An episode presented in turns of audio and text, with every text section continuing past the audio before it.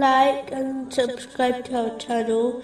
Leave your questions and feedback in the comments section. Enjoy the video.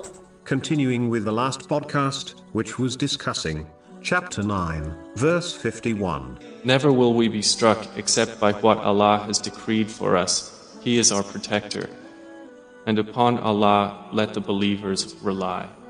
Specifically, it was discussing the divine name, the protector. A Muslim should act on this name, by using the means provided to them, by Allah, the Exalted, but always trust in His divine care, in every situation, and outcome, even if they do not see the wisdom behind some choices. This inspires patience, and even contentment, with the choice of Allah, the Exalted. Chapter 65, verse 3. And whoever relies upon Allah, then He is sufficient for him.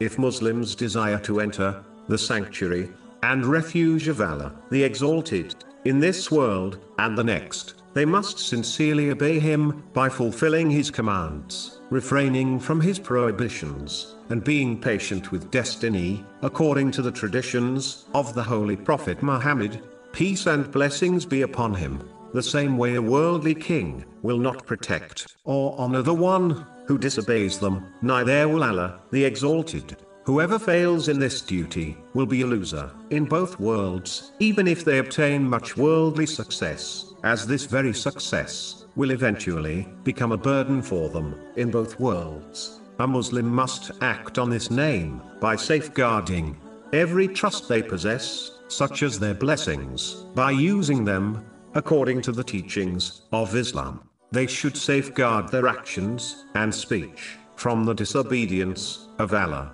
the Exalted. True trust in Allah, the Exalted, is to use the means Allah, the Exalted, provided a person, such as their physical strength, in order to obtain what is beneficial and lawful in this world, according to the teachings of Islam, and then trust that Allah, the Exalted, will choose the best outcome for them, even if they do not understand the wisdom behind His choice. The aim of trusting in Allah, the Exalted, is not to cause one to give up using the means He has created, as this would make them useless, and Allah, the Exalted, does not create useless things.